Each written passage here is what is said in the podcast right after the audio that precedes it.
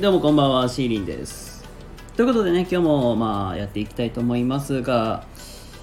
いやー、まあ9月に入って涼しくなったけど暑いですね、ほんまに。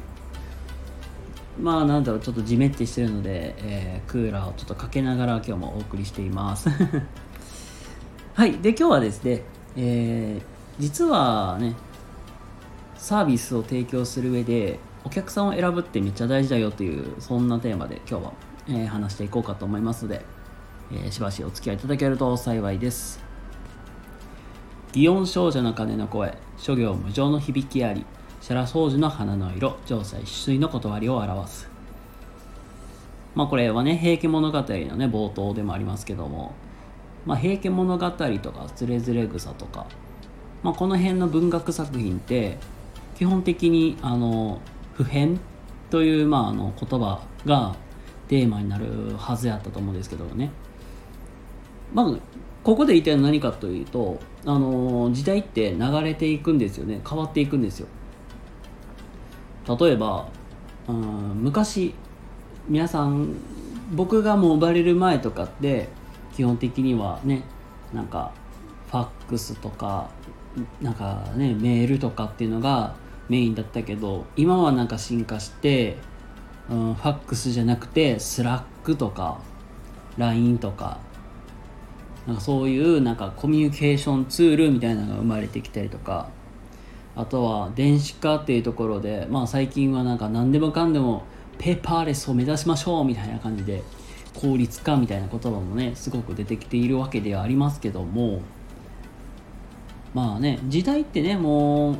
移り変わっていってすごいねもう変わってるじゃないですかもう。でもこのスタイフもねもうだいぶ変わりましたよねほんまに。あの昔はねコラボ機能で参加するときは iPhone だけではないと無理とかさ。あとなんだろう SPP って1000人超えたら可能性的にはなれるみたいな話とか。あとはあれだねライブ画面には実は隅っこの方に投げ銭と別で無料のんだけど投げ銭があるみたいな。なんかそんななんか時代もありましたけども。まあ、えー、時代もなんか時間も経てばねサービスも進化していってちょっとエンタメ要素もね増えてきたりと。ちょっとずつなんというかな。なんか以前の面影みたいなのもちょっとずつ消えてきてて寂しい部分もありますけども。まああの今日の話ってあの何を伝えたいかって言ったらあの入り口管理はしっかりしようね。ちょっと専門用語が出ましたけども。あのやっぱりサービスを提供する前って基本的に絶対ターゲット層を絞らなきゃいけないと思うんですよ。誰のどういうところで役立ちたいかみたいな。だからそういう客層をしっかりターゲット絞ってまあ拾っていくっていうのも、まあ、狙っていくっていうのも本当大事なんですよ。これがまあ曖昧になるとやっぱりねサービスを提供したところで万人受けしようぜ言ったってあの結果的にはなんか失敗で終わったりするし。でまあスタイフもスタイフでまああのおそらくもうターゲットとして、まあ、こうやって喋りたい普通の一般の人がなんかキラキラ輝くようなそういうプラットフォームをね目指して作られてたんだろうなって勝手な想像ですけども。まあ最初はスタートしてて徐々にねエンタメ要素とかインフルエンサーの方とかも、えー、参加しだしてまあちょっとずつなんか賑やかになってきたなーっていう感じもしますしあの実際になんかなんか昔こんなんあったのにこれなくしてほしくなかったなって思われる方も多いかと思います。まあ、実際にサービス提供していく中でやっぱり拡大していかなきゃいけないからその今までなんかあのユーザーのまあニーズと、まあ、新しくこういうニーあのユーザーを狙っていくにも、まあ、実際に事業の拡大ってすっごく大事にはなってくる、まあ、その方がやっぱりねあのお金も資金も増えてくるからやっぱり事業を拡大していくでは本当に重要かなと。まあ、実際に、まあ、あのここまでの話をまとめると、まあ、最初はやっぱりきちっと誰を狙ってあの言ったらユーザーを確保していくのかっていうのすごく大事だし拡大していく上であの実際にはなんか新しいこともチャレンジしていく必要があると、まあ、ちょっとねそこでがっかりする部分もありますけどもやっぱりこれからスタイフを盛り上げていくってなると僕たちリスナーが、まあ、例えば僕も聞き戦として入る時もあるからリスナーとかここを利用していらっしゃる皆さんが、まあ、いかにどうなんかスタイフを愛するかというか、まあ、盛り上げていくか、まあ、どう付き合っていくのかなっていうのも、まあ、重要な視点であるのかなと思うので、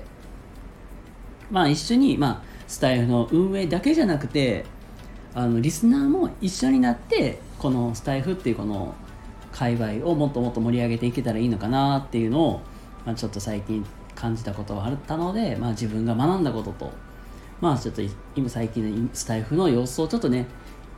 取り入れながらちょっと話してみましたっていうのが今日の話でございます。まああのまあ、改めてポイントもう口酸っぱく言います。本当に最後のポイントがすごく大事で、まあ、3つね、今日はお話ししました。で、まず1つ目はね、えー、サービスをね、あの拡大して、まあ、始めていくにあたっては、まずはどういうユーザーを狙っていくのか、そこはすごく大事だよって話。でもう1個は、まあ、拡大していく上で、まあの実際になんか、ちょっと嫌だな、なんかこれいらないよなとか、ああ、これも置いててほしかったなとか、っていうのも、まあ、に実際なんか新しいのも入ってくるし、まあ、いらないものも消えていくというこもあるあるけれども、まあ、実際ちょっとなんかがっかりする部分もあるけれどもなんかちょっと長いな。要するにあの既存のユーザーのニーズも保ちながら新しいユーザーを狙っていくってこの行動がすごく大事。で最後3つ目はスタイフの運営がこのスタイフのなんていうか界隈をだけをまあスタイフの運営だけがまあ会話を盛り上げていくのではなくてまあ、僕たち、えー、リスナー側配信者側があのもっともっと盛り上げていく活動が必要かなっていう。でこの今日の3つのポイントが今日はお話の方させてもらいました。はいということで、えー、ちょっと長くなりましたが皆様、えー、今日も明日も素敵な一日を過ごしください。シーリンでございました。それではまた次回どこかでお会いしましょう。またね。バイバーイ。